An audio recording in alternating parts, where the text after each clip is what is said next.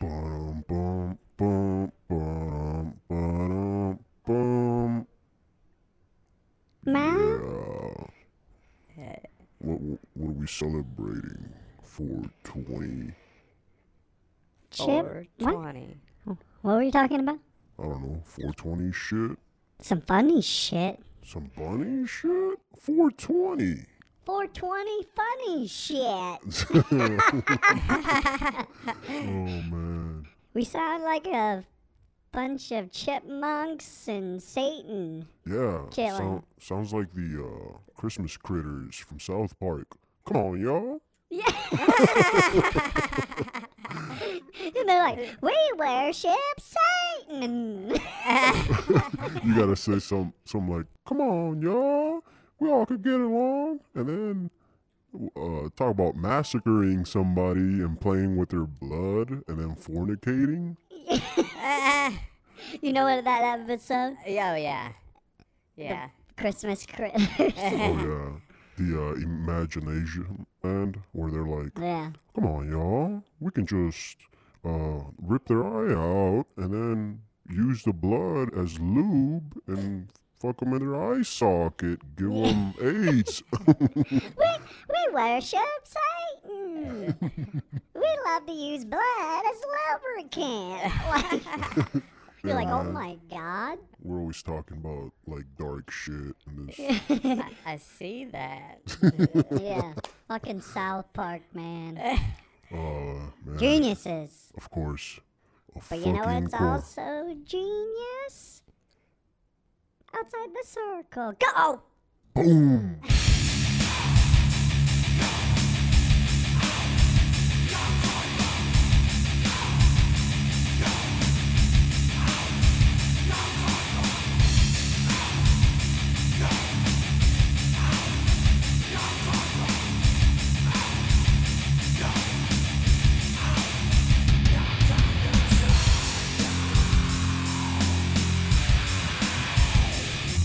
Welcome back to Outside the Circle with Professor Satan and Mad Mac with special guest, not a shaman. Hi, I'm not a shaman. Shy, or if you, we want to get uh maybe uh Hebrew, Hebrewish. No, is that what it is? Be like the yaman, not a What? yaman. Yaman. we're yes. we're cl- a Jew. What? A Jew? a Jew. Yeah. That's basically. A Yeah. Jew. Machila. Huh? I don't. I don't think Jews celebrate 420, though. That's what we're doing here today. Mm. Oh yeah. yeah, we did. We did do that a little bit. Yeah. That's Yeah. how we. That's how you enter this show. It's a 420 special. What do you expect? Well, Mad Mac, I think we should uh, break our arms jerking ourselves off a little bit. How many countries listen to us Oh, as of this podcast? um, I don't know. We have to look at it. Eight. it. What eight? Eight Nayo? Yeah. countries: United States, Mexico, Argentina, United Kingdom, Australia, Sweden, Germany, and Nepal. Ooh. So to all those people, What's up? Thanks for listening. thank you. We're very. We feel very honored for your listen. So It's crazy. That's awesome. Yeah.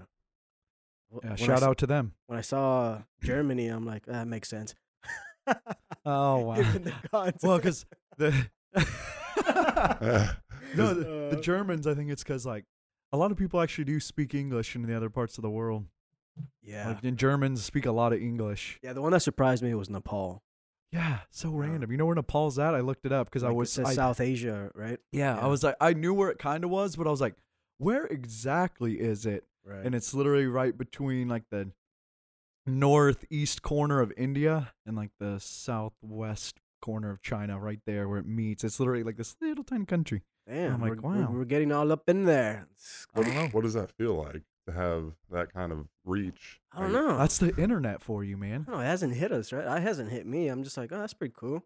Well, that, don't that's that's something that's so crazy about the internet is it's something that can connect us all. And even though everybody's saying more racism, more racism, more division. more division, the internet is bringing us closer together than ever. If we could just realize that, like, we're all in this together. We're all part of the human struggle. And even no matter what your skin color, race, religion, uh, language. You know what I mean? Like we like being united if we can. We really don't like killing each other. Yeah. I don't know, man. I don't know. Human history. You Well, know? I'm saying with the, in, the what I'm saying is the in, that's the thing. Before then, they didn't have the internet. yeah, So all you saw, look how we've talked about the tribalism, how easy it is to get like into a tribal mentality just with Right. something as simple as this de- you in your job, this department versus this department, night shift versus day shift. It's always got. The, but the internet is something that's like slowly breaking that down more than it ever has. Is that you know how many countries for hundreds of thousands of years and like humans always were fighting, even though they were like they would have sometimes the same religious things, very similar languages, but they would just literally be like, "We don't like you for something simple as you don't believe how we believe, so we're gonna fucking kill you." You know what I mean? But now we're seeing Mm. like everybody's more connected with the internet. We can see your religion. We can listen. We can learn your language. It's like, oh, we're not that different. We have the same struggles.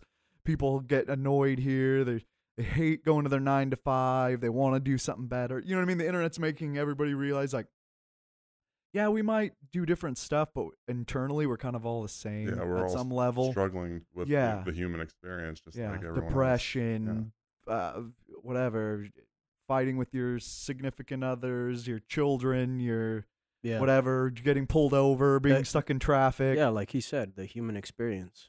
Yeah. yeah.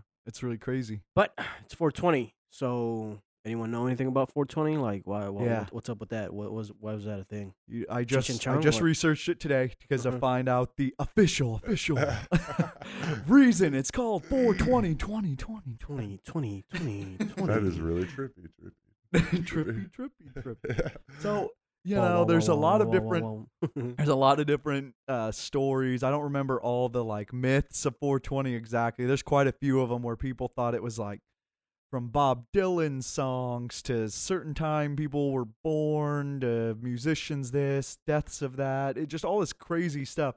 And then finally someone came like found the official definition or like where it came from. Literally these kids in California, Typical. Wald the, they were called the Waldos.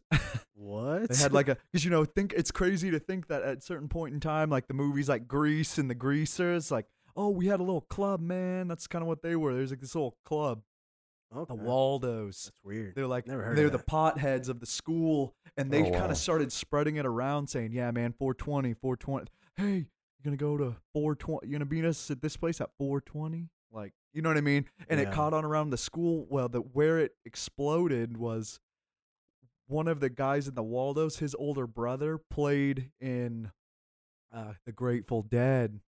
And he started spreading around with his bandmates, hey, 420, and they they liked it too they had on one of their posters back then the grateful dead literally listed what 420 meant why they were using it so much it was this is the time we smoked pot is a funny thing we liked it and literally grateful dead like pretty much blew it up even though the pre-internet days Yeah. that was what they did and that's how it got to be a thing and that's how it blew up through the world Right. is because it became basically because of Grateful Dead spreading it from just some some random little joke some friends came up with, and then everybody started saying it. Yeah, that's crazy. Pretty That is fucking crazy. crazy, I feel like I should never have called myself a stoner and not known that. That's crazy. I just had You to know? look it up because I'd always heard. I'm I always, saying. yeah, it's a crazy story. I'd heard. I'd heard something about. It was a school, some school kids, but I was still like, I was confused because I'm like, how did a bunch of just school kids do it? Like just by Yeah. themselves, pre-internet? No fucking way. That was the piece I didn't know. The Grateful Dead thing. I was like, oh, that makes sense, man. Obviously, everybody come to their concerts and they'd always put 420 or mention it and finally they said and then that's when all the people were like oh yeah that's awesome 420 man and then it became a national holiday Huh. well not really but Yeah, an, well. an unofficial international holiday right. it's a pretty fucking crazy story though i know i was blown away The Just Waldos, that blew me away. i'm just like it's crazy how s- the it's most a long- irrelevant thing. the long uh, such a long time ago people were able to spread that information pretty crazy yeah. Yeah, I don't know, man. Something about California. Like, I don't like it, but oh man. yeah it's not I mean, Mad Mac's from California. I it's like anything. Uh everybody's different. Yeah. Everybody, there's some, some- people like Something some about stuff. Californians though, right? Well, because California, wh- where do you think the Waldos, like where their school was at? I don't know. I just feel like California. Californians are more like out there, right? Like they're more willing to Mm. go out there.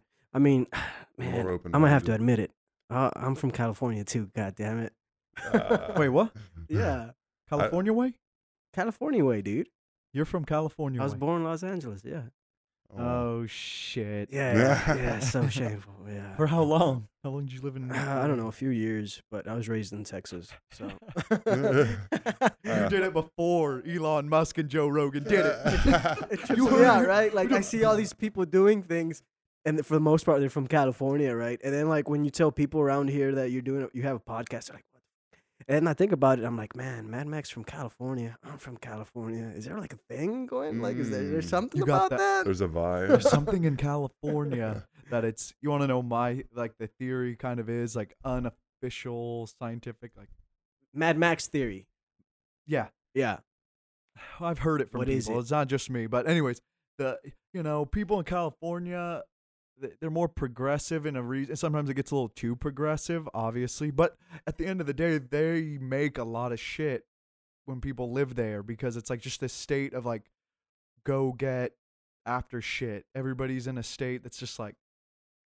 You know, it's so expensive there. You got to keep up. You want to keep up. You know what I mean? Everybody's got that mentality of like, let's fucking go you know, where since it's so much cheaper Yeah. But Yeah. and more chill, the 1800s, like, all- and all the people that went out to California, it's like mm, went through the gold rush. You know what I mean? yeah, California sucks now, but Yeah, I- there's something about California. Have you ever been to California? Yeah, I was uh, stationed in California when I oh, you were in the military? Yeah, I was in the Marine Corps, Oh, and uh, yeah, I was stationed there, and I was only ever exposed to like San Diego and uh, 29 Palms, which is where I was stationed, which is like a giant desert, and it's like I don't know a wasteland of depression and misery.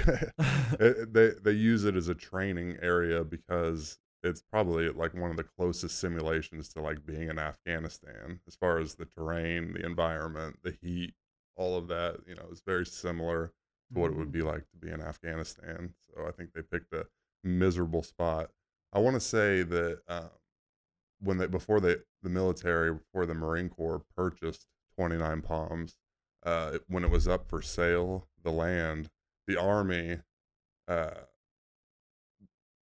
made a statement about it saying that something along the lines of uh, this was uninhabitable to human life or s- something along those lines and then the marine corps was like fuck it i guess I, I don't Oh, know. damn. Yeah. that's crazy that That's our government's literally just like this basically patch of land is like no one's gonna want to live there. The logistics of getting anything out there are just ri- ridiculous. Like trying to pump water to somewhere, like you're gonna lose so much water through the pipes. Like it'd be it'd be pointless to even put a civilization there. So they're just like they know they're just like fuck it, we'll just we'll just own it. Because isn't it- same like Nevada? Since it's so much freaking desert, isn't it the most of the land's all like government owned land because i'm not sure Yeah. maybe. It's something like that, right? yeah, Because is. it's like Area 51's out there, right?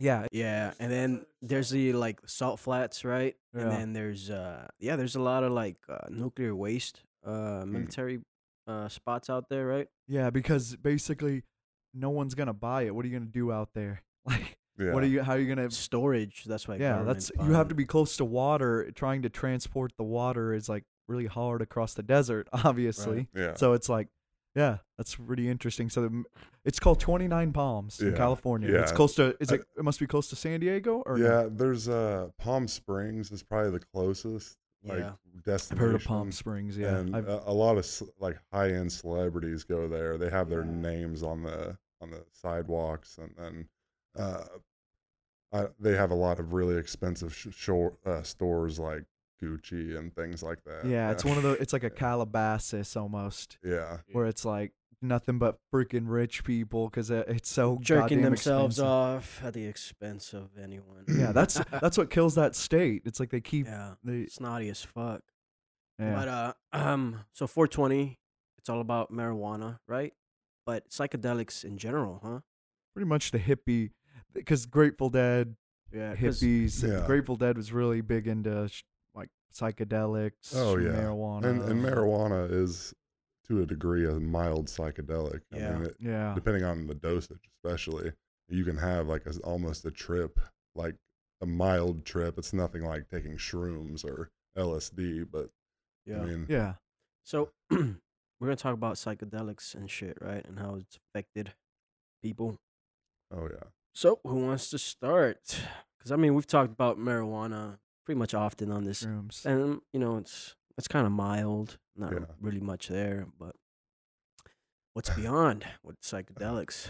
I've had some wild experiences with mushrooms in my life, and uh, I'll give you a little bit of history about myself, and it'll, it'll kind of make you understand why they've had such a profound impact on me. I was raised really religious. I went to a Baptist church growing up, and I had to go multiple times a week and adhere to all their rules and their get-togethers, and it really like controlled me in a lot of ways as a young teenager, especially. It, uh, you know, there was a fear that was kind of put in me of like, am I to go to hell if I make the wrong decisions? Like, I always had that weighted over me. Let me ask you something real quick. Yeah. I don't mean to intervene, but Mad Mac and I both also grew up very religious, right? so I want to ask you, with all that being instilled in you, was there a sense that you kind of felt like this is bullshit? Oh, yeah, for sure. Yeah. Because that's how I felt growing up Oh, Catholic. yeah. Like I always asked why. Why is shit like that? Why are these rules? Why, why, why? And most people don't, right? Like most Yeah. people in that just like, oh, Yeah. fuck it. It's, it says that, then that's how it's gonna Yeah. be. But certain people are not like yeah that. i was definitely a, i definitely standed out like people knew that i was different like i'm a i'm a pretty open-minded person and it like things that they were saying that seemed like they were saying them out of love out of god's love i'm looking at it like wow that's like harsh. That doesn't seem like it comes from a loving god you know just following these rules and you know being dressing a certain way you know go you have to go to bible study so many times a week or god's upset with you you're not you know the people in the church are looking at you like where you been? You know it just it wasn't conducive to what the idea especially at the time where i felt like there's a god but if if he exists he's probably not what these people are saying Yeah.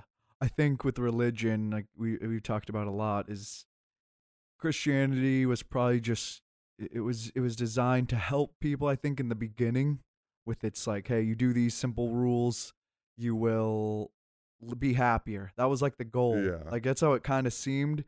But then at some level there was this there's this like, you know, the punishing aspect. yeah It just seems a little like weird to be so yeah a loving guy, but then also be like, I'm gonna send you to the worst place Worst- for eternity. Yeah, yeah. And my my struggle with it is life is so short and finite to expect a human to figure it out. yeah, And some people die young. I mean, and they're supposed to figure it out. And that short life is so bizarre. You're exposed to so many different variables, yeah. and for you to be expected to, you know, Live a linear life. yeah live a li- linear life and then figure out you know in christianity that jesus you know you have to accept him as your savior and you have to believe it to come to that conclusion in such a bizarre world we live in like with so many different walks of life and so many different experiences you could be exposed to yeah, like for you to come to that decision if it were true if like uh,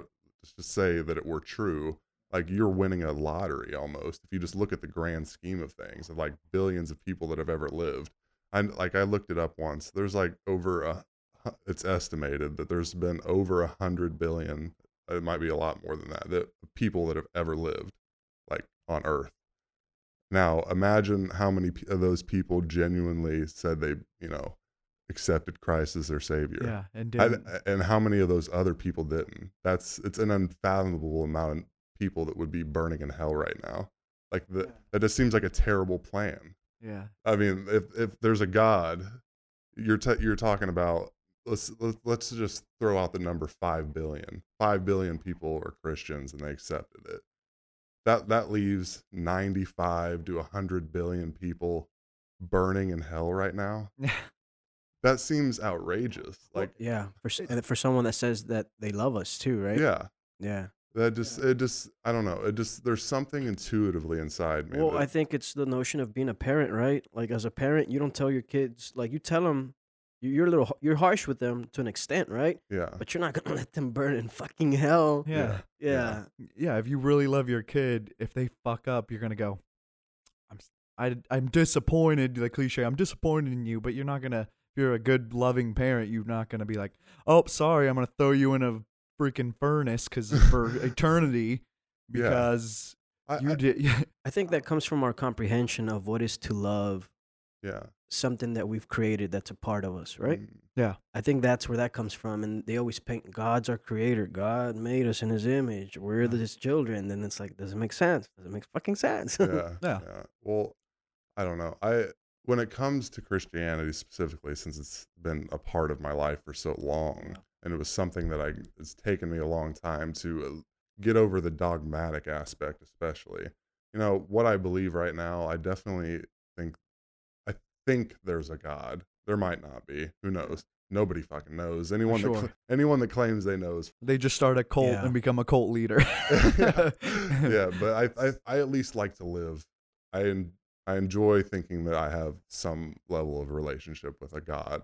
You know, yeah, I know it, what you're uh, saying. It brings me comfort about the exi- uh, my existence. You know, you, some people might say that's illogical. I, I don't get. I don't care. Yeah, I'm. I think because if you you look at I don't know, you look at a lot of science, obviously, and there, you know, I because I'm a believer in evolution. yeah, There's a lot of those things where I'm like, obviously Christians don't like that, but I'm like, I'm not.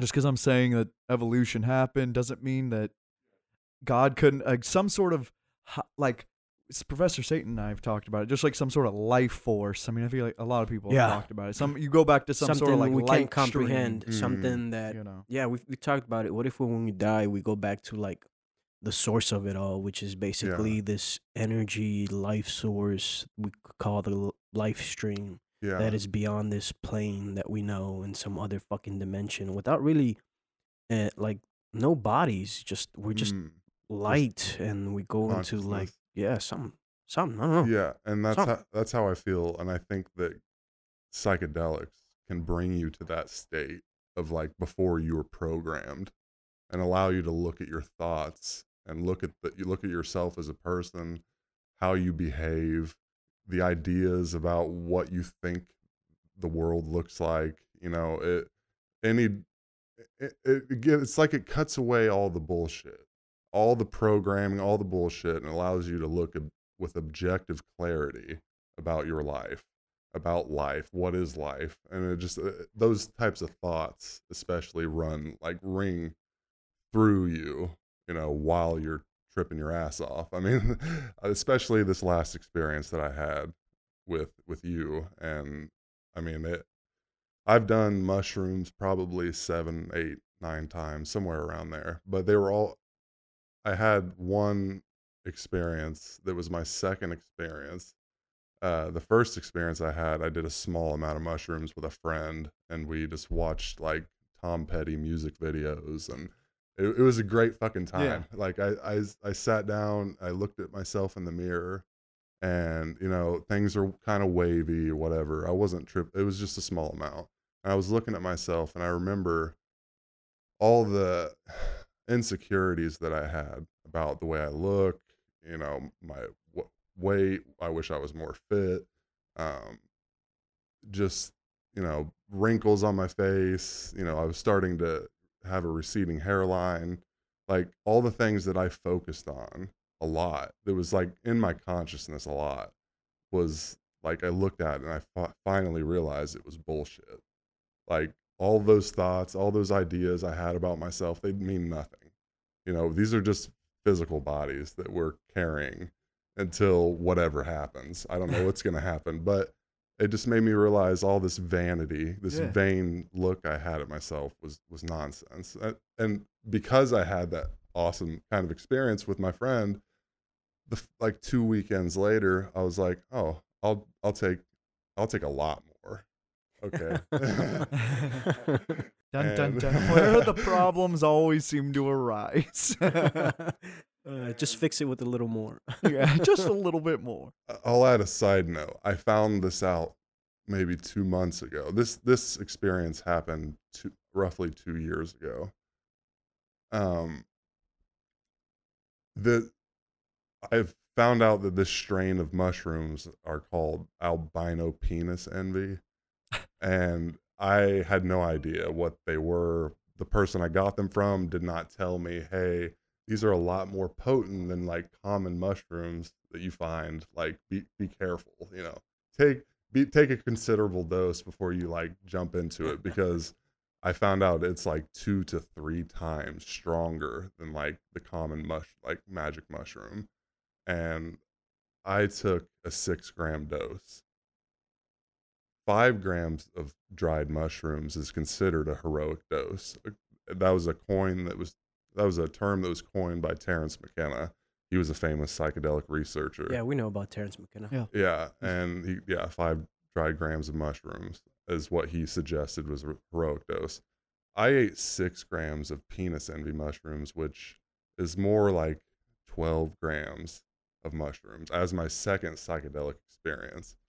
And I was going through a lot of hardship in my life at the time. I was very I was very angry. Angry about, you know, I was starting to leave the re- the religious aspect of me behind. I had been listening to the Joe Rogan experience and that really kind of got the ball rolling for me is you know there's there's things I disagree with Joe about but I he his podcast has like helped me immensely grow as a person just being exposed to different people with different uh, perspectives and different ideas about life Yeah. and it kind of popped the bubble I was living in. And it made me realize, you know, maybe I don't know what the fuck I'm talking about. Like, as far as, you know, I was very preachy to people about, you know, God and Jesus. And, yeah, like, looking back on who I was versus who I am now is a fundamentally different person. Like, I'm, not, I'm so far removed from that person. It's like that person died. Yeah.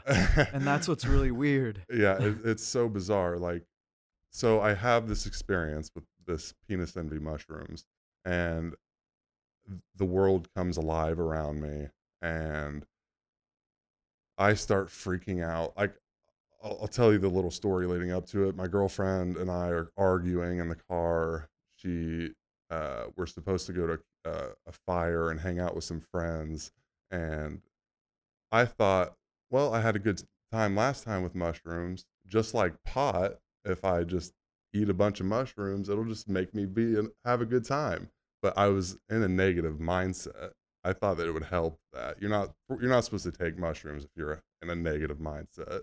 You're not supposed to, you know, cuz that that's where bad trips come from. And I I- start we're driving in her Jeep Cherokee and as I'm driving the front of the vehicle, I can now see through it. So there's no front of the vehicle in my perspective. So I'm freaking the fuck out a little bit. Oh fuck. Dude, It was Jesus. the the, the sh- it was at night. So there's the street lights were like like glowing down like like they were I don't know, like a flying saucer light, like to the vehicle. it was wild, and I was. This is not what I expected at all. I did like I heard I heard about psychedelics from Joe Rogan. I've heard I've heard people talk about them. I'm like, uh, you know, it's just like getting high, but you see things. No, it's not that at all. Like it's it was. I felt like I melted into whatever the experience I was having was. So I'm starting to free. I'm starting to. Into- f- Real quick, and just interject? It's kind of like you were just like losing your consciousness was going back into the simulation or something. You're just yeah. like No, back melting. Out of the simulation. Or Yeah. okay, yeah, back out. But you know what I mean, like back into Yeah. the, maybe the life stream or whatever it is. That what happens? It's like you you you're almost like melting into Hmm. reality. Yeah, that's what it. Yeah, hundred. Yeah, I could just feel my consciousness just like leaving me and just becoming a part of everything. It was, it was, it was nuts. it's like for a while I had PTSD about it. Yeah. I mean, legitimately, like, and I hate to throw around that term because you know there's people with re- real, uh, Yeah. legitimate. I know what you're saying. It's uh, the but but best. it- but as far as for me, it gave you anxiety. to Think about it. yeah, and um, I would I start freaking out, and I'm like, just drop me off at home. I don't, I can't go to the fire. I'll just go lay in bed and go to sleep or something. I'll I'll try to go to sleep. That was one of the worst decisions I ever made. And I go up in my room, and I'm just, tr- I mean, I'm becoming, I'm I'm in a different dimension. I mean, it's it's Could you not move either? Sounds fucking awesome. it was it was horrifying. to Because you couldn't really move, right?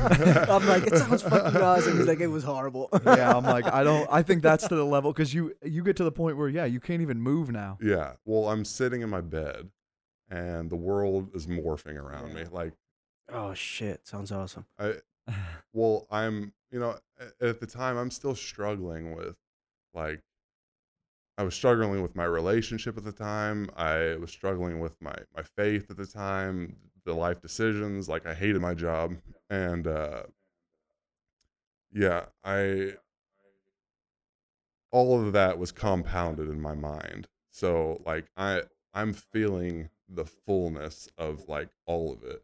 I'm experiencing all those feelings and like to like they're right in my face and I start looking down at my arms and my hands and they're disappearing. They're disappearing. I'm they're reappearing, they're disappearing, they're reappearing and I'm got this overwhelming overwhelming sensation like I'm ceasing to exist. Like that my consciousness was going to become it was just going to just e, disappear into the ethereal whatever the fuck I was experiencing. And that was death. I mean, I I ex- had real ego death. And right before it got to that bad, I called my girlfriend. I was like, I'm freaking the fuck out. Like, I, I feel like I might be dying, whatever. Like, please come home and, like, you know, try to help me, comfort me or something. Like, I, I, need, I needed to hold on to something that was real because Yeah. nothing felt real anymore.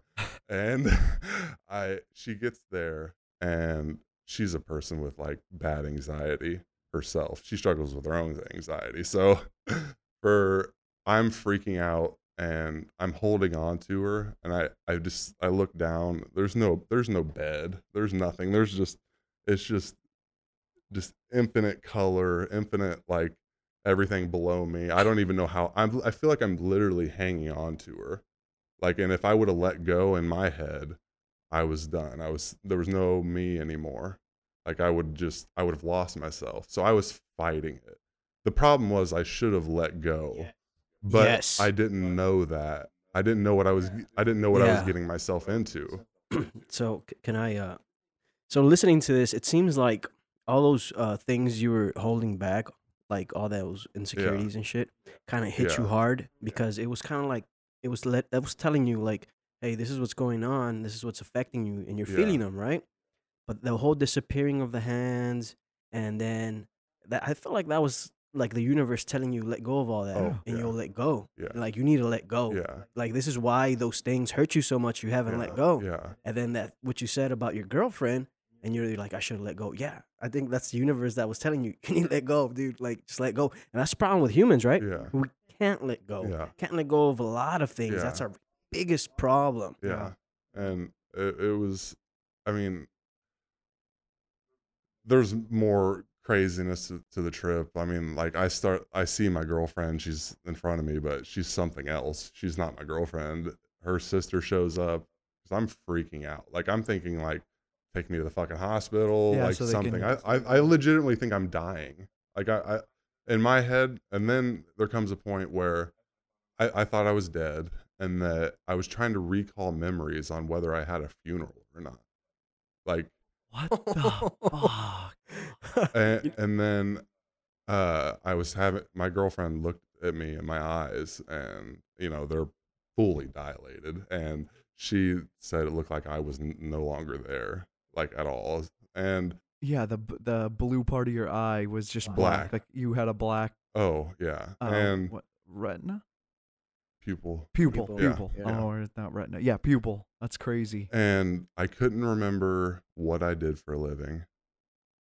because it didn't matter. yeah, I couldn't remember. This is this is where it hit me hard. I couldn't remember the name of my only child, and couldn't remember his name. I couldn't remember anything about him. Couldn't remember like I couldn't remember anything. Almost, I like had a vague knowledge of me as a person, but everything else was fucking gone. So that freaked my girlfriend out. She thought I, you know, sh I'm gonna be in a straitjacket after this. That was Or, yeah, probably you're like- what's. You're gonna have to go to a therapist and hopefully remind you who you are. Yeah, yeah. You're gonna come back almost like a a vegetable of a Yeah, human because you're just like I don't remember anything. But you know, all that makes sense though. yeah, because that you couldn't remember your job was because it didn't matter. That you couldn't remember your your uh, child is because it didn't matter. And I, I know a lot of people don't want to hear that, but look, man, to become total Zen, right? And I think Gandhi did this. He let go of his family. He let go of everything. You have to basically let go of everything because it doesn't matter, dude. Yeah. It's at the end of the day, you're gonna die by yourself, and you're the only one that's gonna cross that. No one else is. So in the sense, nothing and no one matters. See what I'm saying? To become total Zen. I mean, even in Star Wars, that's used for the Jedi. That's why you don't create attachment to anything so that you can stay total Zen. That's why you don't create attachment to people, to nothing, to nothing. And I feel like what those shrooms were doing to you was getting rid of the, your programming, which is attachment to people is also part of programming. This is why you couldn't remember these things. It was like the universe was telling you none of it matters. yeah, yeah. And that's what it 100% what it did. And that I come down from this trip, you know, I'm sobbing my eyes out. Like I, bet. I'm I'm I'm just letting it all out. I, I'm apologizing to my girlfriend. I'm apologizing to her sister. I uh I start contacting people and apologizing to the way I treated them. Like I was a legitimate asshole and I didn't realize how much of an imp- negative impact I was having on the people around me. And uh sorry, I get a little emotional thinking about it, but it was it was a very powerful event in my life. And uh so for a few months I was really depressed because I was like I've been living my life as a lie Yeah. and who the fuck am I now? And See, Yeah. it, it goes back to what I said. It makes sense. It got rid of the programming. So you Ah. kind of go into a depression because it got rid of the program. Because the whole, your whole life, you're programmed a certain way. So you think this is real. This is who you are. And when something like that happens and it just wipes it away. Mm-hmm. yeah, you're gonna be depressed for a while. Because now oh, what? Yeah, I mean, I was legit. I went through like a hard depression for a few months, and I had to like build myself back up as a person. Yeah. My thought is is going because Professor say, Satan is sim- saying like that you have to give everything up, include like no personal attachments, nothing. Everything's been given up. But there's some level that I disagree with because I did I forgot about that with Gandhi. Yeah, he even gave up like he'd go on the month fast and like give up his. He was even basically trying to kill himself essentially. Yeah, like, but what I'm trying to say with that is that in order to become total Zen, you Yeah. don't have to be. That's the thing. If you choose to be total Zen, it, it, it then that's what a, you have to do. it gave me a taste of that to know that that's a thing. yeah. It allowed me to. There has to be a balance, and I realized, Yeah. yeah, and that, and that's what we were discussing before the podcast, like back in the '60s and '70s when people were like tripping on psychedelics all day Yeah. long, every day. just partying, just having par- orgies, like you're saying, eh, because they they do it so much, they just literally g- didn't give a fuck to Yes. the point that it was just like you're literally just out in the woods doing nothing. Like, it's just peace, love, you know, Yeah. anti I mean it's the anti-war movement, like everything makes sense. But then Yeah. But if you if you're a person that uses them like irregularly, like you t- you do it once in a lifetime or you do it once a year or once every few years, like there's a balance you can find because you, can get a taste of the real world and psychedelics can make the real world feel like it's bullshit and there has to be a balance. You can't mm-hmm. you can't be all in one way or the other. There, Yeah, there's for Listen, sure. If you if you go total Zen, you're kind of giving up life. That's the problem.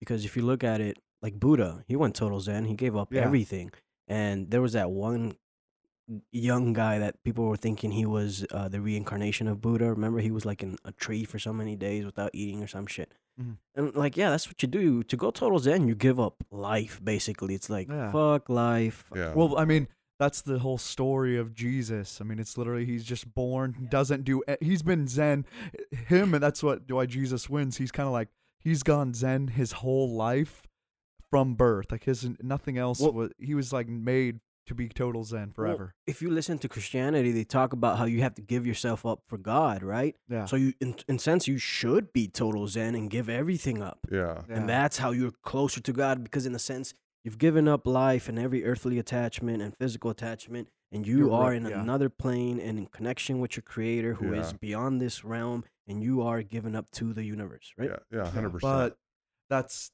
and that it's very wanna apparent, that. and that's very apparent in a lot of the religions. Isn't that weird? Like the That, e- that you should do it like that, and people don't.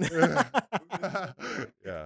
Buddhism's basically the same thing as what you're saying. What Jesus was representing, like this: give up, give up con, or I'm sorry, give up your flesh vehicle and just become the consciousness that you are, and that's it. That's Yeah. all that matters. But I don't think like there's some truth to like I feel like that is true that none of that shit matters, right? But yeah. it's up to us in a sense. But like th- then you think about like then why were we why are we here then if it's not to enjoy life? Like if the truth is that none of it matters, then wouldn't purpose be to enjoy it then to Yeah. find meaning in it? yeah. It's it's it's all about experience. That's the only thing that's actually real.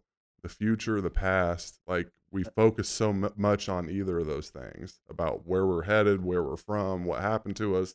We Yeah. focus on all these things, but really what's what matters is Is experience. The now, the it's present. the now, it's the present. Yeah. That's where you live life and a lot of people miss that.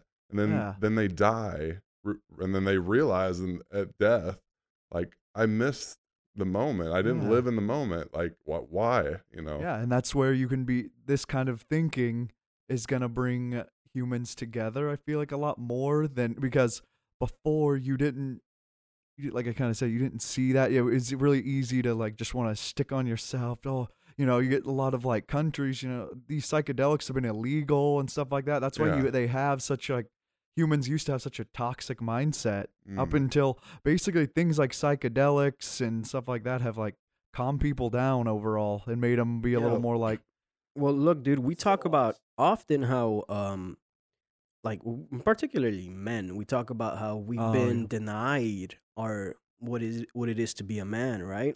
And we find other ways to express our, you know, yeah um, but that can be said about everyone in the world, right? Through programming, we've been programmed to basically be something we're not, and we're so focused on that shit that when you take psychedelics, it breaks that, yeah right? And this is why psychedelics are illegal, and it's Oh, it, it- it's on purpose. If It- people like people want to say, "Oh, that sounds like conspiracy," I don't give a fuck. It's- It's, it's- true. yeah Okay. i, I, mean, did 100% agree. governments, religions. Uh, why do you think, like, when you were talking about how religion started as a good thing?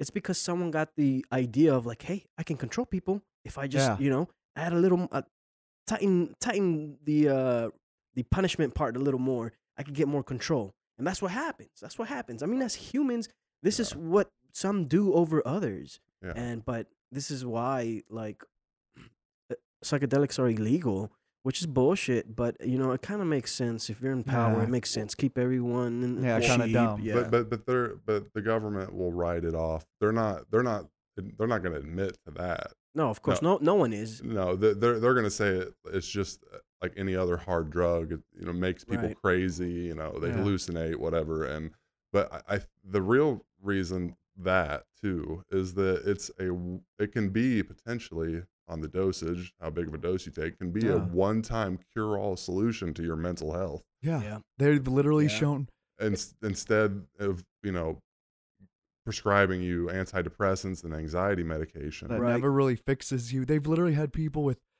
it cure i don't know about one treatment for ptsd but i definitely know i'd heard some stories of like people s- quitting smoking after one dosage of shrooms or stopping alcohol off of like one dosage of shrooms.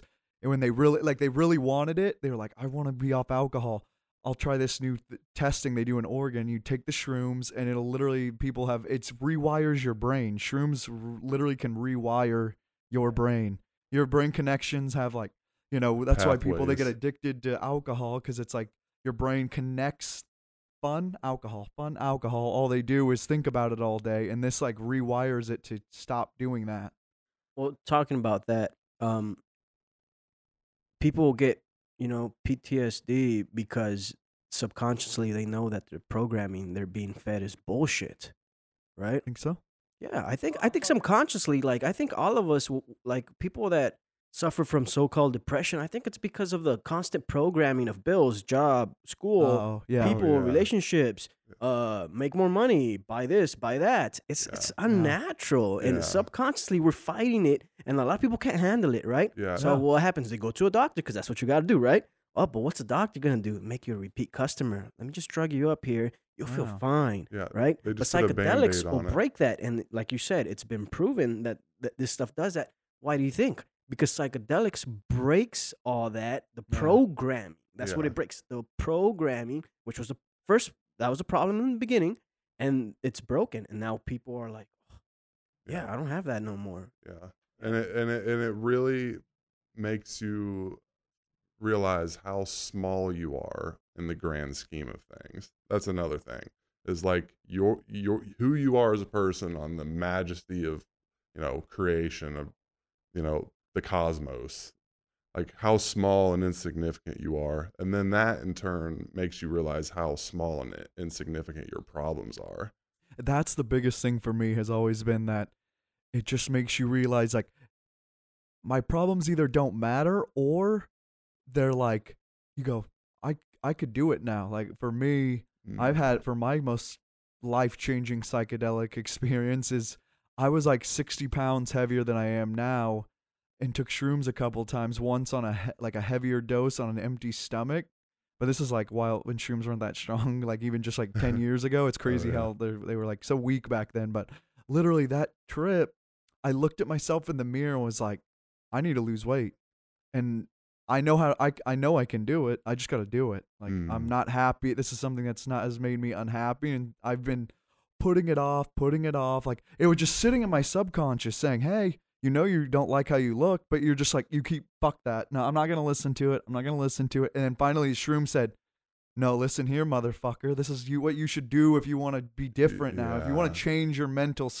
if you want to be happier, because I mean, some people could be overweight and they're happy with it. Uh, that's you. That's you. It's good. But for me, I was like, being overweight did not make me happy. You know what I mean? And I instead of always just what you're saying, like depression and all this uh, programming, I just kept putting it off, putting out. No, it's okay to be fat. Like in America, they kind of, you know, oh no, it's okay to be overweight. Ah, especially now. Yeah, that's what I'm saying. Yeah. And if you are truly happy with being overweight, that's fine. But most people Are know not. they're not. They're not. Truthfully, This is why they're overweight, dude. Because food is like a drug, so they Yeah. keep Yeah. stuffing their and it face. sucks. It's to just- Obviously, we it's a I think- distraction. I mean, it's the dis- people stuff their mouth because they're they're just they want to fill their lives with distractions. They don't want to focus on The negative. the negative why am I aspects of their why am I like this? What's what's eating at me that's making me eat? But I, I. I like what he said. How his problems kind of surfaced, like, and I think I think it was it, that's what needs to happen. It's kind of like going into psychology. You when you hear someone out, and you kind of need to let them understand that you know these are problems they got to face on. Like most people be like, no, you know, it's not you. It- maybe it is you. You know what I mean? Like yeah, these are things that you have to reprogram and you have to go through. A lot of people don't want to do that, man. We live in a world where everyone would rather blame someone else for their fucking problems. or as I blame it on, that's why they've always made alcohol the legal okay drug because it does the exact opposite. You can have the worst problems. You could be doing the like you could have horrible problems and you drink a couple like a couple drinks, five, six, the more you drink, you could you're just like you don't care. You don't like, at give a all. fuck. Your Yeah. problems do not matter. I'll work. I'll figure them out later, and then that's why it's so addictive because you're like, I'll figure it out later. You wake up the next day, and now you feel like shit, and you're like, oh my god, I have all these fucking problems. Yeah. I'm just gonna go drink more and Yeah. forget about them again. And that's how you get so addicted to alcohol because it just like you don't. You, you just want to keep shutting it off. It's basically like a legal antidepressant pill or whatever, yeah. you know, where it just kind of like numbs your mind. It's like the just- wor- it's the worst one in my opinion. Yeah, I mean, yeah, it's it's, good- too much it's fun when you're it's- doing it. It's and- good in moderation, and Yeah. depending on who you are, you know, you can it can be a social lubricant, and it can allow you to express your feelings and you know t- break your wall down with Yeah, people, you which know, is uh, good, which yeah. is good, and a lot of people need that. Some- That, that's why here in Yeah. the podcast we offer alcohol to guests whenever they come. yeah, because it, get them a it little more talkative. yeah, I guess it's, it's like anything, yin and yang. We talk about that a lot on the podcast, and that's how it always is. It's like that's that's basically the thought of like moderation. Because if you go one side or to the other, things start balancing too far on the other end. So you think alcohol's good, you start drinking Mm. shitloads of alcohol. The yang also comes in of all these negatives that got to come in. You know what I mean? But if you keep it in moderation, right on the line, yeah, the thing doesn't ba- it stays balanced that's the whole point is like oh Yeah. i know how to drink two drinks because that's going to give me a little bit of a breakdown of social walls but it's not going to make me feel like shit the next day and want to drink more because i feel like shit and i want to get fu- more fucked up oh yeah, you know how many times have you woken up with a bad. Fucking hangover and you're almost like at a point of i just want to drink because i know it'll i know that's like a cure is to Mm. you know you've Yeah. heard that like if you want to cure a bad hangover drink a fucking beer when I was when I was in the Marine Corps, I, I if I would have carried those habits into the civilian world, I would have been a legitimate alcoholic. I mean, I was getting blackout drunk all the time, and and in my mind at the time, if I was gonna drink, I wanted to black out. yeah Like that was the goal, and if I didn't black out, I didn't I didn't have a good time, even though I woke up and felt like shit the next day. And uh, when it wasn't until I got out of the Marine Corps, the very first time I smoked pot. And you know, I'm 23, somewhere 23, 24 years old, and I was like, why? Why did I like? Why do people do that? Why do people fucking destroy their lives with alcohol? I mean, if if you really need an addition to your life, choose this one.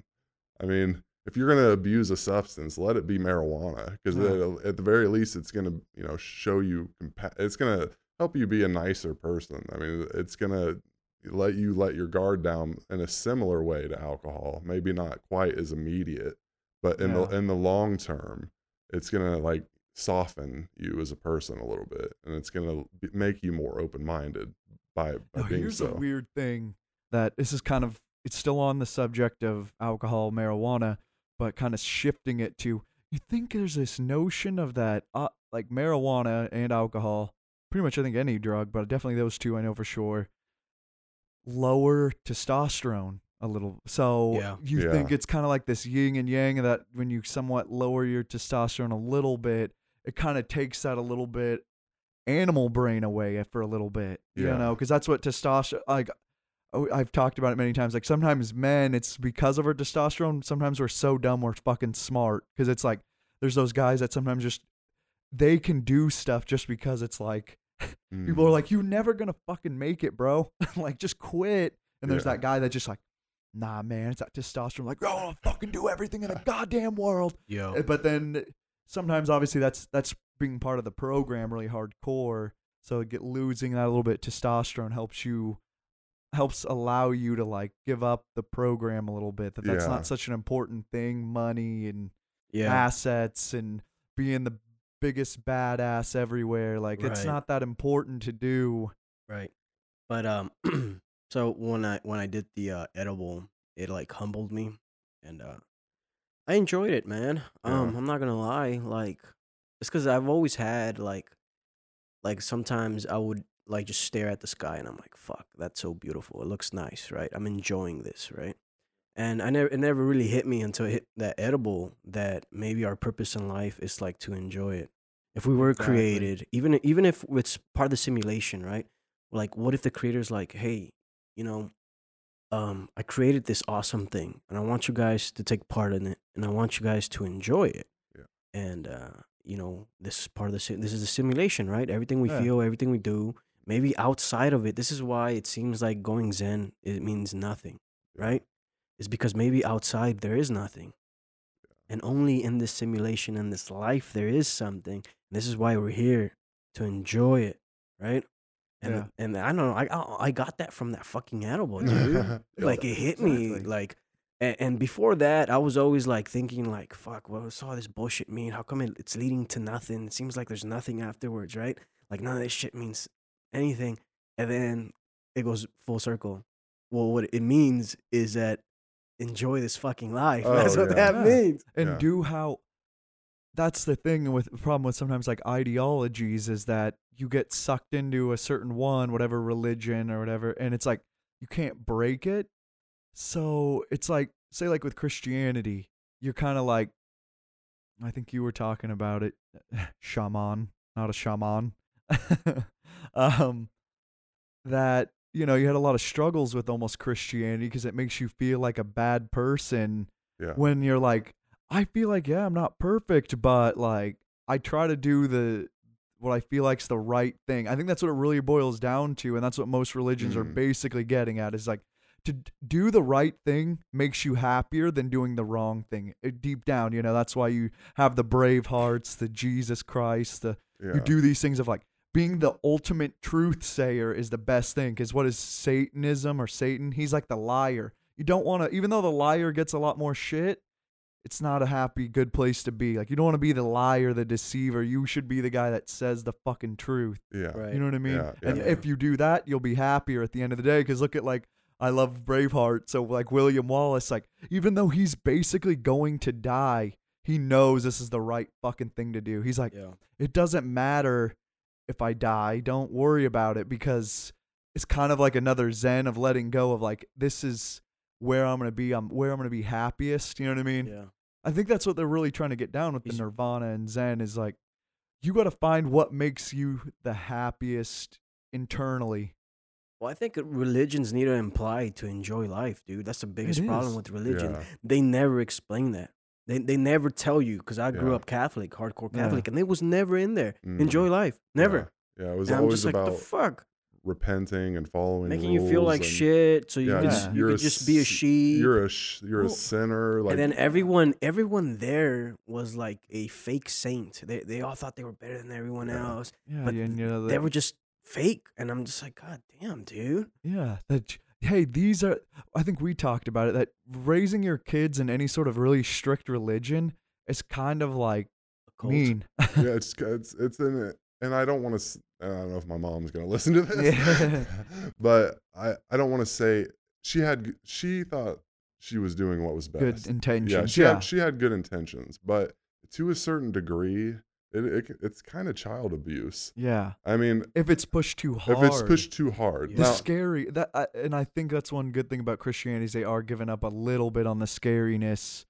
I think if to the adults maybe I don't know, I, but they're like because yeah, that's always like it fucks with your head as a kid really bad. Like as you grow up because you're like you have all these human urges yeah, that you want to do and things like that, and it almost is like this spiral of once you start doing them, now you're just like, well, now I'm damned to hell.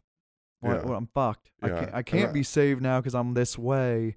And it makes you feel so terrible. And you you try to do the good things in life. Like I I want to try to be a good person, but then you're like, but I like doing things like drinking alcohol or whatever. You know, you you know they make you or smoking weed. uh, Religion would make you feel like, well, you're a sinner. You're kind of fucked if you can't quit. yeah, or just go have fun with my friends. You know, goof off. You know, be a kid. You know, fuck shit up occasionally. I mean, that's what you're supposed to do. You're supposed to experience, and Yeah. Yep. and all of that was like way Denied. denied and it was like weighted on me like Yeah, that it's horrible. that it's horrible and that was that was how i kind of saw through the bullshit because Yeah.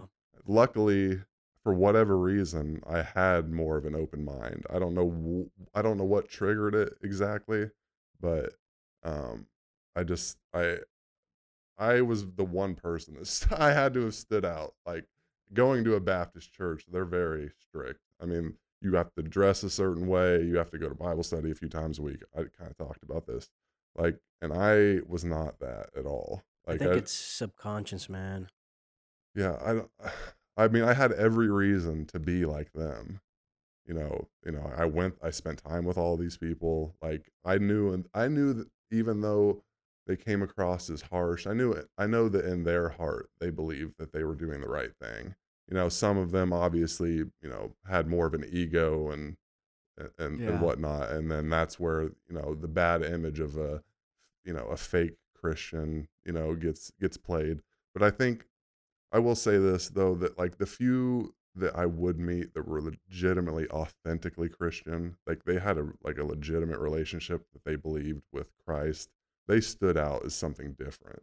They're rare. I mean, they're rare amongst amongst religious people, but when you meet someone who has a legitimate, you know, relationship and they try to live like Christ, there's something that stands out about them.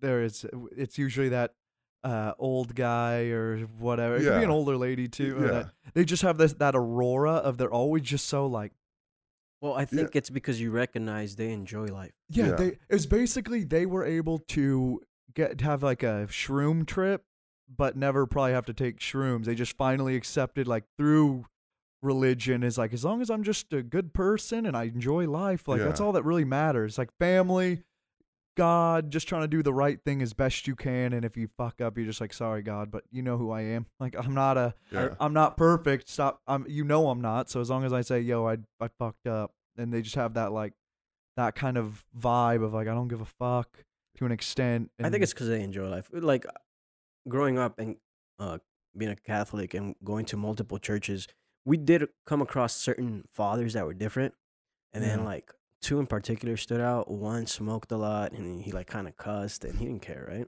And uh-huh. then there was another one that sometimes cussed and he kind of like laughed about it or like you knew he was cool because Yeah. he enjoyed life. He didn't deny people enjoyment. You know what I mean? exactly. Yeah. And then there was the other ones that were hardcore as shit, and you're like, man, that dude's a fucking prick, right? Yeah. Yeah, because I think it, that's what religion's trying to teach is like it's about moderation. It's not a bad thing Well- if you say a couple cuss words and make a funny joke because Right. you're like Well, trying to. the, the thing is, they, they need to back up on like you need to be a, this linear way. No, you need to let people know, hey, these are some teachings that'll make your life better if you go Yeah. by them. But guess what? Enjoy life. It's okay to stray. It's okay to ponder and do this and that and this and that. Yeah. You know what I mean? Just it's all right. It's hundred percent okay. Just yeah, just it's the only time if it's becoming an issue, then just identify it. That's the thing. Yeah. That's the problem is that you can't. Usually, if you're like, "Oh, people go ahead," that's why they don't wa- like that because they're like, "Hey, people think a little bit and stray," and then they're like, "Oh, well, I don't want to come back to church or something, and I don't want to go to this church." I mean, that's the part of the problem. A lot of people who are going to church, they're the ones funding how they want the church to be. There's so, ano- there's another idea for us to make a church, make one based on the notion of enjoying life. I Why, mean, why not, dude? Uh, give psychedelics Yeah. to reprogram I know we keep joking about right? it. We right? ke- we've been joking about that for a long time. I'm always like, it would be. It's just my thought always is. I'm just like, I don't know. Then we just turn into some fucking a target for like the CIA and shit. yeah, the cult and shit. I'm like, I don't want Uh. Even though I would enjoy the free taxes but or the no taxing, but I'll uh I'll tell you a little bit more about like kind of what happened to me after that experience. yeah, because there's something that that yeah, we talked about. Your uh, you having cancer. Is that when you got Yeah. cancer? A little bit after that yeah, ego death. yeah. After that ego death experience, uh, maybe I don't know how far. I want to say four, five months, maybe later. Um, I start noticing I'm having like weird health problems. Like I, there's a lump on my neck, and uh, I'm starting to have like horrible night sweats where I'm just soaking the bed. I wake up and like my clothes are dri- dripping. I could like drip water and it bounces off of me. Like the bed's completely soaked. Like Damn. I'm like, Yeah, uh, so there's something's not some- right. Something's not right. And I just had this weird intuition, like I I I need to I need to figure it out immediately. Like there's something that I, I need to figure this out immediately. So I go to my doctor and he's kind of trying to drag me through this process, give me antibiotics, you know, s- let's do an x-ray and then sl- and, and I'm like, no, this needs to happen quick. Like yeah, this is. I know something's not right. something's not right and I, I knew it in like my soul that there was something wrong and uh, he was kind of talking about doing a ct scan which was what would re- ultimately reveal that i had cancer um, and I, I was like we got to do this now so we go do it and i find out that i have hodgkin's lymphoma which is you know thankfully you know not too many it's not a it's a weird thing to say I'd be thankful for cancer. Thankfully, I got a cancer that was the second most treatable cancer next to uh, testicular cancer. And, but it had progressed pretty far. I was at stage three. So, like, my lower and upper half were covered in um, swollen lymph nodes, which is like a part of the effect. It's a blood cancer. So, um, yeah, I find that out, and you know, I have a I have now. He's now six years old, my son. So he was about four years old at the time, and because I went through this ego death experience, like it changed me so much that you know, I just took this as like this is another, you know, stepping stone in my life, and it's gonna help me grow. I had this ego death experience that helped me grow. Now I have this. It's gonna, Yeah, it's gonna help me grow. I was gonna just interject a little bit. Yeah, it's like really weird. It's almost like as if the trip in life happened somehow of like preparing you oh. mentally, where you're like, oh my god. Yeah, because if I honestly think that that trip probably potentially saved my life.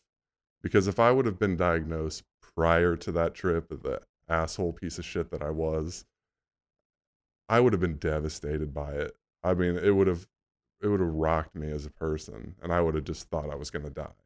I w- Yeah, I would have- given up. I would have, yeah, I would have given up, and and the placebo effect is a real thing. Yeah. If your And- brain starts believing you're gonna die, you have a higher chance of dying. Yeah, Well, yeah, the body starts giving up because Yeah. that's the signal Yeah. you're giving it, right? Yeah, and if if there is a God, he definitely interjected in my life, right? And that like with that experience, Yeah. like like if if that's ever like an example of like somebody reaching out to you, like to say, hey, I think it was you, man. yeah, I think mean, it was your subconscious that made you try the psychedelics, and then that's why. possibly. I'm It- I think it was the, like the subconscious knew that something's wrong. This isn't right to this programming, which led you to Yeah, poss- shrooms possibly. the second time to do a higher dose because Yeah. it was like the first time you tasted a bit. It's like there's something there. I like it. Yeah, Mhm. And Yeah, then the that's true. second time, your consciousness was probably like, "We need to see it. We need to see it. Maybe. What is?" yeah, maybe that's uh, possible. That's, that's even kind of a crazier way to look at it. Yeah, Determin- that's more of like a deterministic view though. Mhm. Like like, like as in the universe is set up in a specific way and we have no free will. yeah, yeah. What Well, you're kinda getting- no, you see what I'm well, saying? The, 'Cause the you're like- God thing is the notion of set up in a certain way that has no free will. The fact that his subconscious, like basically him, kind of like was fighting that programming, and he- tasted shrooms, right? And now the conscience knows, hey, this, This is, is how I can break out of it. this it, is an which led him to do it the second time. Which the second Oh, time I was the saying. breakthrough. yeah. So yeah. I mean, yeah. yeah. I mean, that's very possible. I mean, Yeah. e- either way, it was profound. It was a Yeah. I mean, regardless of what what why I what circumstances led to that moment, it felt like it happened for a, a reason. Uh, to whatever reason that is, it is irrelevant. But I, uh, yeah, I I get I go through cancer treatment. I'm I went through six months of chemotherapy, and it was a hard, like a harder drug regimen of chemotherapy. So I, I endured like every two weeks, I sat down in a hospital for like four or five hours and just had a chemo drip uh, through me. Through your blood Yeah. and just uh, IV and just sit Yeah. there forever. I remember one of the worst things is after I would get up from chemo to go home, uh, I would piss in the toilet there, and it would just be like pure chemo drugs. I'm pissing out. Like, uh, that was probably one of the worst parts of that whole experience. Was just Damn. that feeling of I, I'm emptying this poison out of my my body.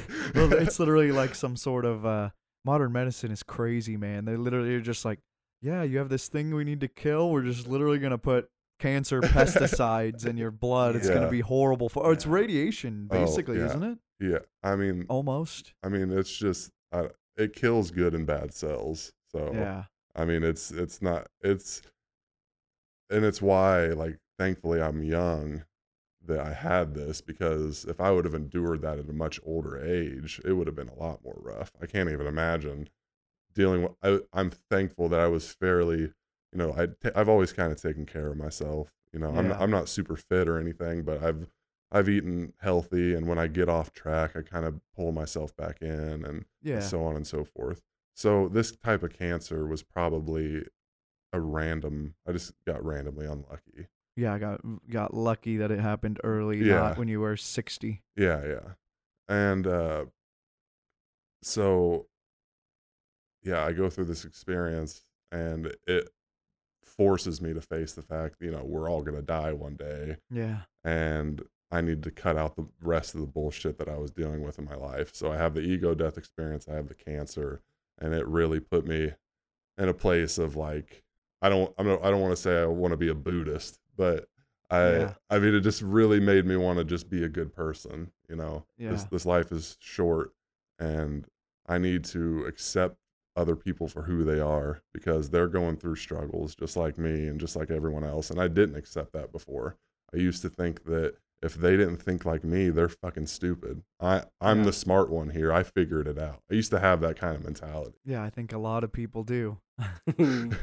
You know what I mean? Oh yeah. Oh, Th- I- there was somebody that said that that when the you like everybody thinks well better yet we were saying that remember that one time when we were in the woods on Yeah. our fucking trip and at the very close to the end we were talking all about stuff religion and politics and then like at the end of the day everybody thinks they fucking know something Oh, man that's the problem Yeah. at the yeah, end of you the and day I say that all the time. Well, yeah, people think they know something. Everybody thinks they know something, man. That's the problem. It's like Yeah, you but- only know you unless someone is nice enough to give you their ex- human experience. That's why when I talked to not a shaman that he was uh you know, your experiences I was like, yeah, that's that just is like a perfect way to explain it, ego death and that really the best way to be happy is like just in my opinion and what I've seen and probably what you kind of seen with like psychedelics and everything you've been through is like just being as best of a person as you can be and try to be happy.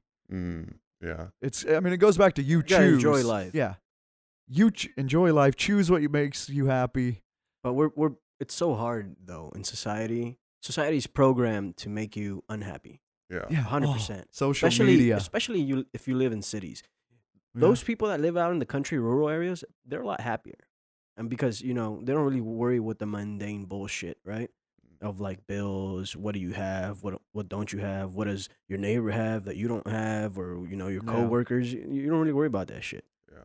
So, um, yeah, that's why a lot of people go out and they get off grid and they live happier, right? It's Yeah. because they got out of the material bullshit Yeah. Program. They, they realize that money is not is important. That's Yeah. a big thing. Is like realizing material wealth is just it's not important. Is yeah.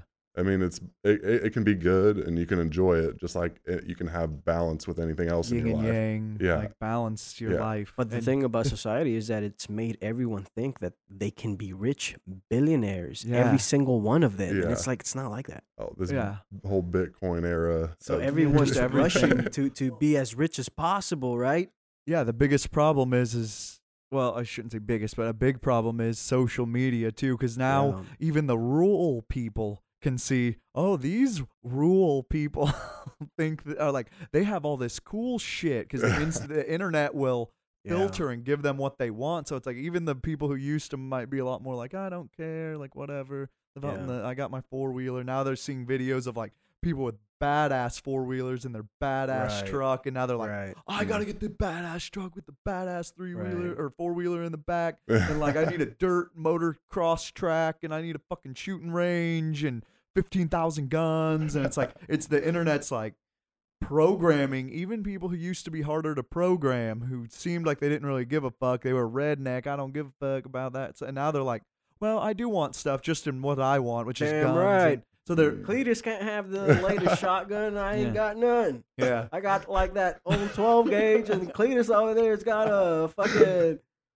the uh, barrel ammoed one where it just Oh, pop, pop, pop, pop, pop, pop, pop, and then, and then uh, I don't know. Cletus has also got his uh, this rifle from the 1776 Kentucky long rifle. It's the best thing he's got. Not only that, you seen Cletus's wife? God damn, them knockers are huge. You- How much you think he paid for them? now he's got everything he wants. He got a Winnebago and everything. damn. So I since cancer, I had a few more psychedelic experiences where I did low doses of mushrooms, but I tried to, with everything that I dealt with with the ego death, I kind of wanted to control it. I tried to control these experiences because I didn't. I know where it can go, and I, it's not something I wanted to do again, just because it was so intense. And and then with you, you know, recently, Yeah. uh, I did I told you I did like three and a half grams. It was more like four and a half. I I said that out loud to myself when I was starting to panic. That if, if I did, I tell my- I tell myself if I do a little less, I, I say if I say I do a little less, then I'll be fine. You know, I'm just I'm right I'm right along the lines of you. You're having a good time. You know, you're, and I was starting to panic a little bit, and then I just I let go. Yeah, what- you you start just realizing like yeah, because if you go in there with a mindset, that's the problem with them is people go in there with like this thought of like it's either they don't know and they're in a negative mindset or they go into like thinking i'm gonna see something i need to see yeah. there's like a there's an objective of Yeah. this and and then they start realizing probably all their problems and insecurities and like oh fuck too much too much fucking shit It was a trap. That- that's- it was a trap it was a, that's hundred percent true, and Uh-huh. we did it in nature. And that was the first time I'd ever ex- Yeah, experienced that was it a in great nature. idea. Oh, it that, that's am- funny, isn't it? That you went back to nature for Oh. that It ground- because you it- had to get away from yeah So society, Yeah. the bullshit. it's not fun It- it's it's not as much fun when you got to be in the concrete jungle yeah. It's not. It's Yeah. for the your concrete cell you call I your mean, house. or yeah. If whatever. you if you if there's a sense of you being trapped at all, it just it takes away from the experience. Being in Yeah. nature is where you're supposed to do Right. it, and Yeah. and I and it it was the first time I really let go. yeah. and that and that's why I had such an amazing experience because I I when I started to panic, I just started focusing on the visuals, and it was a beautiful day out. Yeah. we we were sitting there looking at that grass field that was on a hill, oh and yeah. the tree the, line in the the, tre- background. the trees were turning into some. For me, I never. I forgot to say this. There's this one tree that was looking like some tool art. oh, like the- really? With a st- there was this one big white tree, and then all the little trees next to it and limbs in front of it, and it was looking like the tool Lateralus kind of shit, where like the skull's Nice. splitting Oh, open and the oh, human body, and it's just like I was like. Oh, it looked like, but it wasn't scary. It was like it looked like something out of your anatomy Yeah. textbook. You know what I mean? Like, but just splitting open and closing just constantly. Just like wow. Well, that that experience, I mean, it was probably one of the most beautiful experiences of my life. I mean, hands down. It it, it, it actually changed the way I view psychedelics. That that one experience.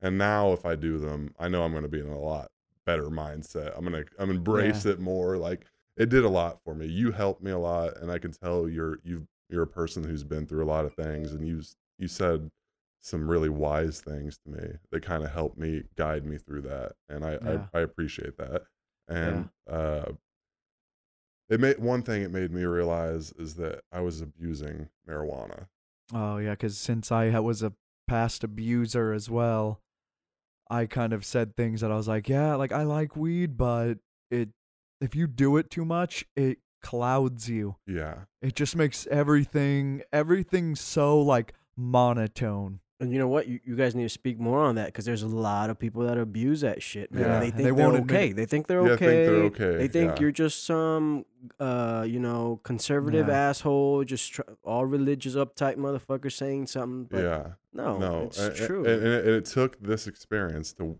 make me realize that because i was that way i was like if i'm if i'm stoned all the time i'm just gonna always be happy and i'm gonna this is what i'm thinking was should happen but that's not what was happening What- yeah, it just puts you in a cloud. Yeah, you're in like all time. you're in a bubble, and everyone else around you is living life and dealing with you know suffering and like the real way, and here I am like internalizing everything and well, it's it goes back to yin and yang, and just like with alcohol, same kind of thing. If once you start abusing something, it takes it to a not good level anymore for you mentally. yeah, You know, a little bit's good.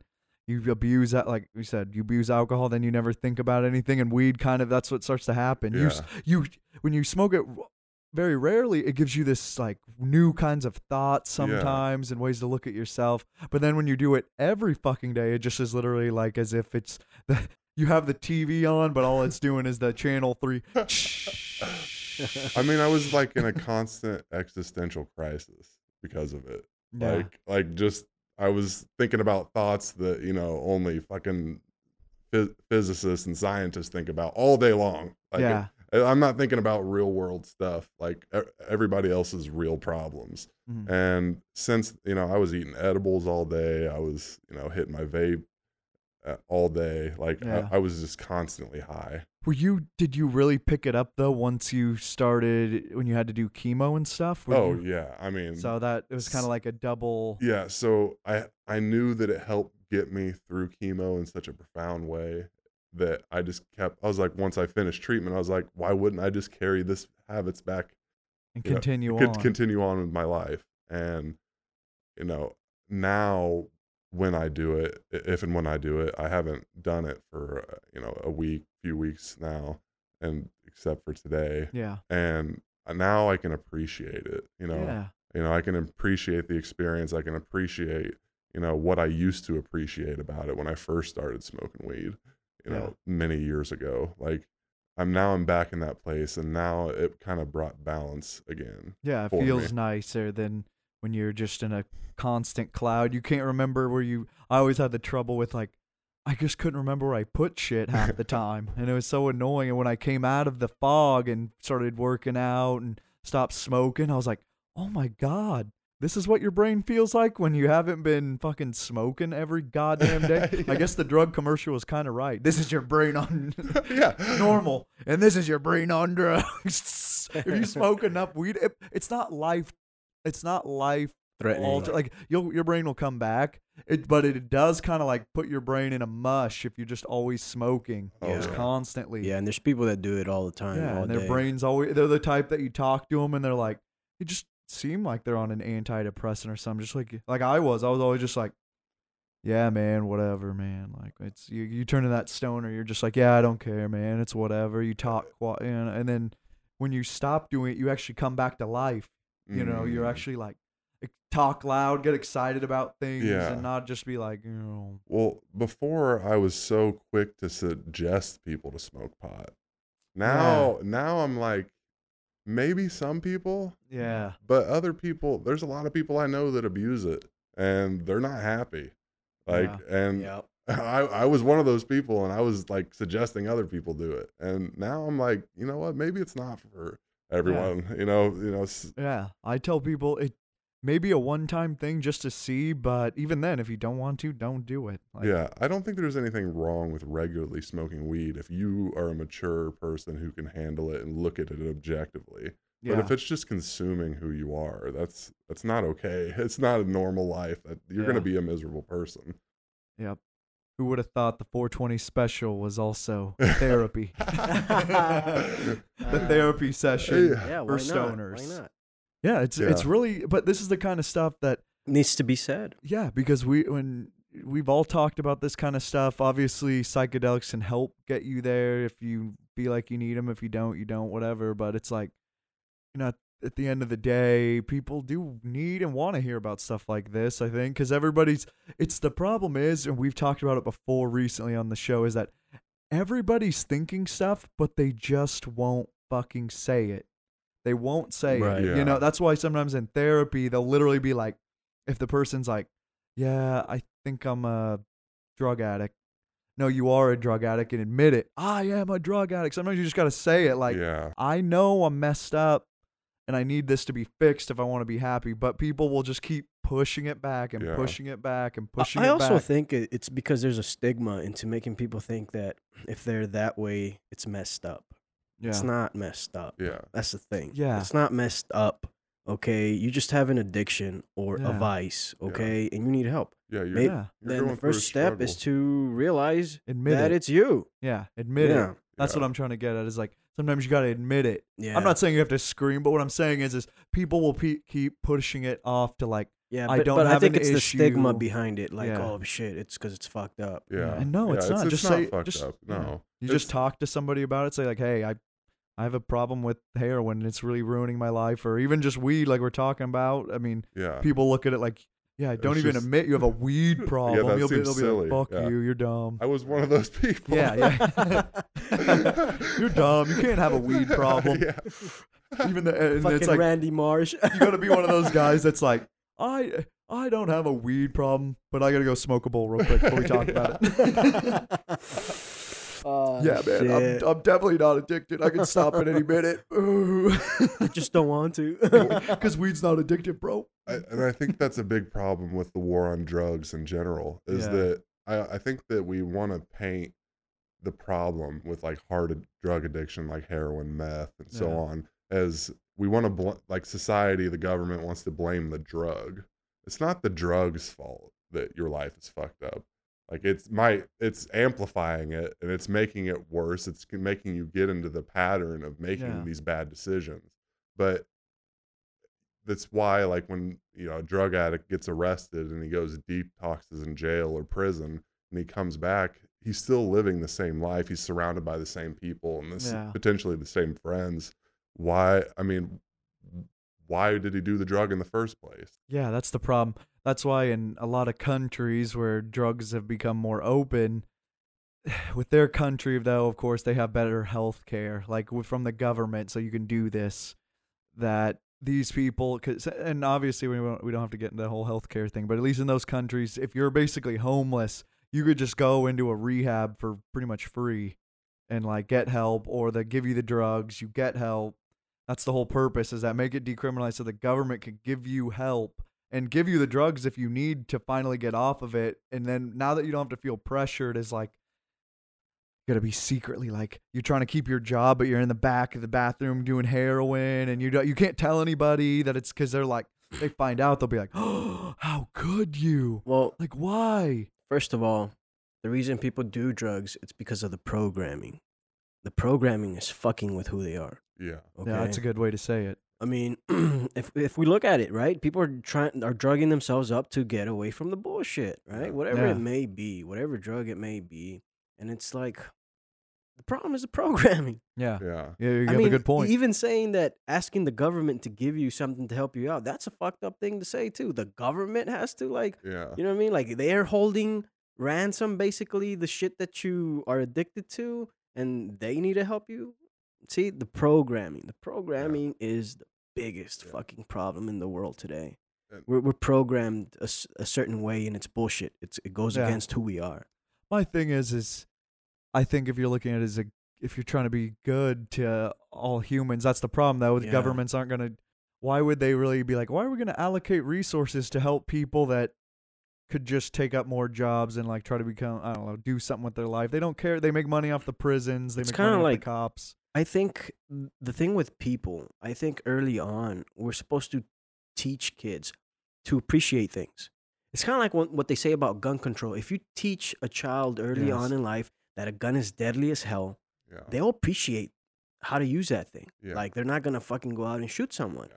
right? It's kind of like in Germany, in kindergarten, they teach kids to use tools. And now they grow up with an appreciation Mm, of how to use Use a tool. tools, right? yeah They're not something to mess around with. They're you know tools, and that's the thing. I think uh, to teach people to appreciate life. it, it's an education problem but yeah, we're programmed a different way. Yeah, yeah to just well to because want shit. yeah, because we get born. A lot of the reason why people, someone's probably going to get addicted is because you were just born to somebody that they probably didn't even have fucking life figured out, and that you're trying to guide you, and you just, you know, and the, some of those parents like fuck up their kid, don't do it right. You know what I mean? And people get addicted to drugs or that kind of mentality, or they're just an addictive person. I don't, you know what I mean? Like, yeah and i do think that people that do like heroin or meth and they're Yeah. like deep into the addiction it does become like the drug i mean as soon as you're coming down you're feeling awful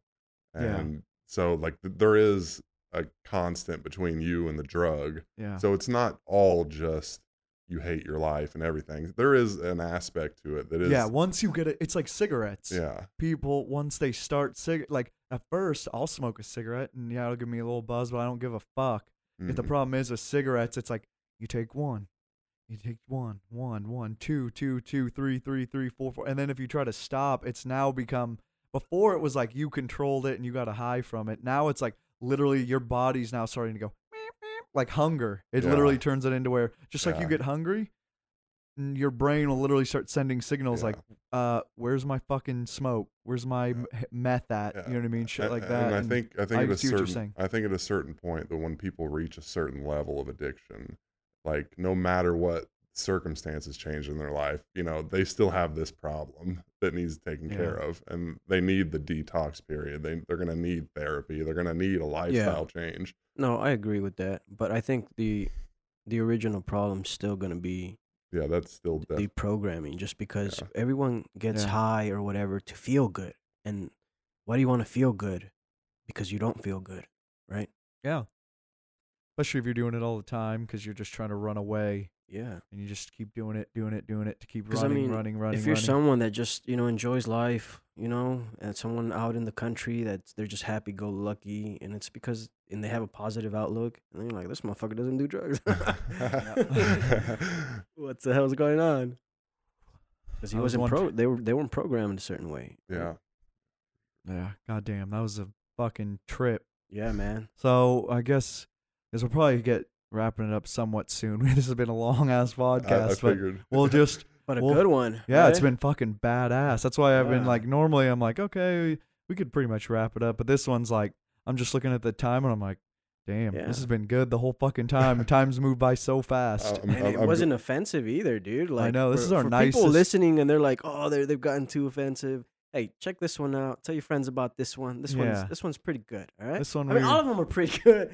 But if if, if you don't like, you know, the shit talking we do, this one, share this one. This one's awesome. yeah, this one's definitely more of the Family Out- friendly, PG. outside, outside the circle therapy. Yeah, I'm, I'm glad I could be a part of this. I, I know. Well, thank- that's why I told. I knew when him and I had talked on our on our trip. I was like, he'd be good for 420. He's Oh, had yeah. like some crazy, like just a just an interesting life and crazy trips. like, Yeah. so it's like you've been- gone through a lot. And when we were talking about it, I'm like, yeah, this is the kind of stuff that people need to hear. And I think I don't want to make it too sexist, but obviously more a lot of men struggle. I think a lot of it's o- it's overlooked a lot that yeah. you know it's like we we were joking about it that there's all this LGBTQ groups and feminist groups and you know what I mean all these groups for everybody else, but the there's there's no such thing as a, a pro man group, and I'm like, yeah, that's because if a me- men started trying it and to start it, the real men would be like, ain't no fucking pussy. This guy. oh god, then we ruined it. Uh, We're on an hour and a half. ah, damn. God damn Professor it. Satan, god damn it. I shouldn't have brought it up. I knew that was it was gonna go uh. there, but anyways, it adds flair. we had to add the one last shit. They were like, Oh "Hey, wow, God. they they did it, good job!" They And then did it, and then Professor Satan. right at the end has to. but so pretty much after that, that leads you to here, right? Yeah. Here and now. here and now. Here and now, I just I want to be even a nicer person. I want to, you know, I I was interested to come on this podcast because it's the first time I've ever done this before. Because that's an aspiration I've always had was to start a podcast, and I kind of wanted to see your setup, see how you guys do things, and just you know give me an idea. And I, I really appreciate both of you having me here. we appreciate you being on here. Yeah. Thank you. Yeah, because we need. But that's the whole point of this podcast. Is that I was telling you is that it's you know when you listen to the podcast, like come on, anybody who comes on the podcast, you're a somebody. we we Yeah. kind of said that it's a you know you're somebody when you come here. Yeah, so a- yeah, the, the the premise of the thing of the podcast was to you know talk about what people don't want to talk about, right? And at the same time, have guests that are just the audience, anyone of the audience, right? People, mm, common people like you and me, no celebrities, no really high academia people. You know what I mean? Yeah, Just real peop- people. Make it relative in the s- most basic way. Someone else that's like you and me. Yeah. Because it's too much out there, like the CNNs and all the news. It kind of always makes you seem like, oh, you're just a nobody. You just listen to the, you Or- listen to our Or pro. like Joe Rogan, he's always got high level celebrities. Yeah. well, because this is like, it- eh. it's too big. He's- it's gotten to where Yeah, it's gotten like, too big. Yeah, he's sold. He's he's had to sell out a little bit. I mean, Yeah. if if you got a hundred million plus thrown at you, and Yeah, and you'd you're sell think- out. You're thinking about your family and their future, and yeah. and, and I, I don't hate him for no, it. I, I agree. and I, I still listen to him. Yeah. my perspective on him is changing a little bit. Yeah, of course. I think that he's now become a little weaker on some stances, and when I Yeah. listen to him, like he, uh, he's like a more defensive of like hard left ideas. Like he'll argue in a form of more emotional state now, Before he would was all about you know thinking about things logically. Yeah, now it's now as I always make the joke with Joe Rogan's podcast, Jamie could just record like a hundred things that he says about what like anytime they bring up music, I could tell you what he's gonna say. Like if anyone brings up music, he's like, That's a drug, right? Music's a drug. Like you you people people play it and you get a feeling. That's cool, right? That's a thing. Yeah. Every time every time now, ever since he said that, it's like because he knows he's gotta be safe. He knows he can't say, "Oh, that's gay," since Spotify Yeah. might be like, "Well, we're we're taking away your contract. We're taking it away Yeah. now because Yeah. people don't like that you said that joke." So, yeah. So that's what happens when you sell out. You Uh, lose creative freedom. apparently Spotify's not gonna get us because of me. You know, that dude's always saying that's gay. Don't, don't get that guy. yeah, exactly. We're gonna have to apparently if we, I don't know, they'll kick us off. Maybe I don't know. No, like they'll be like, "Hey, we'll give you this much, but get rid of Professor Satan." God damn it! they just give us money to leave. That'd be even better. They're like, hey, just stop. We already kind of like said that you could be on our thing, but we're we, we want you to stop being on it. We're like, oh, okay. Yeah, get We'll rid pay of you the, to stop. get rid of the personas, Mad Mac and Professor Satan. Go go hard left. Yo, go hard left. Ah. we have to go hard left on all our stances now. We're like, we. It's almost like you seen Wayne's World. oh yeah. Yeah, like Wayne's World. He's like, it's like it's sad when people only do things because they're getting paid for it, and he's wearing full Reebok. like the whole the whole skit, the whole skit is all them being like. He's like, hey, we need you guys to run this commercial. You don't mind, right? And they're like pissed off because they're like, we don't want to run a commercial. That's like selling out or whatever. It's not a commercial we want to do. And they're like, so the whole after he's like, well, it's part of your contract. Like you have to do this commercial. And J- J- uh, Wayne and Garth will be doing like things like holding a bag of Doritos like this, and he's like, "Yeah, I just don't think we should sell out because that would be terrible or whatever. We don't agree with that." Right. And it's like he's doing a Right. commercial, is it? and then it'll go to Garth, and he's like, "Yeah, I don't want to sell out either, man." And it's like he's holding something, and he's like, "Okay, guys, stop! it, Stop! I'm getting a headache." Little, yellow, different, and it's like the, the Oh, type of headache medication he's about to take. like, and that's when it finally gets to Garth being like, "It's so sad when people only want to do things to getting paid for it." It's like that with us. We just start going super lefty, and we're like, "It's sad when people change their views just for money." And it's like you're sitting there with like a stack of bills, like, "I." I totally believe all wokeness uh, ideology now. Yeah, that's you right. Your money. And this is coming from Professor Latinx. and semi passive aggressive Mac. Oh sh- who do, shit. in parentheses who also drinks soy lattes. So I'm a little calmer now. Yeah, I we- drink soy lattes. Yeah, we don't have any wine anymore. We just have soy lattes, okay? Yeah. And, and we're full blown pro California. Like that's Yeah. what we do, right? If you don't live in California, you're uh, nobody. You're a Republican and you should hang yourself. oh God. Okay, well, Well, but I'd never do that. Fuck that. Yeah, we would not. Cause for this is Professor Satan. And Mad Mac with Not a shaman. hell yeah. And this has been Outside the Circle. See you guys. Later. Professor Satan here. Just wanting to remind you guys to follow, like, subscribe, and follow us anywhere that you can get podcasts at Anchor, Spotify, uh, Apple Music. Any donations to the podcast is greatly appreciated. Don't forget to follow us on Instagram at Outside the Circle 23 and L Satan.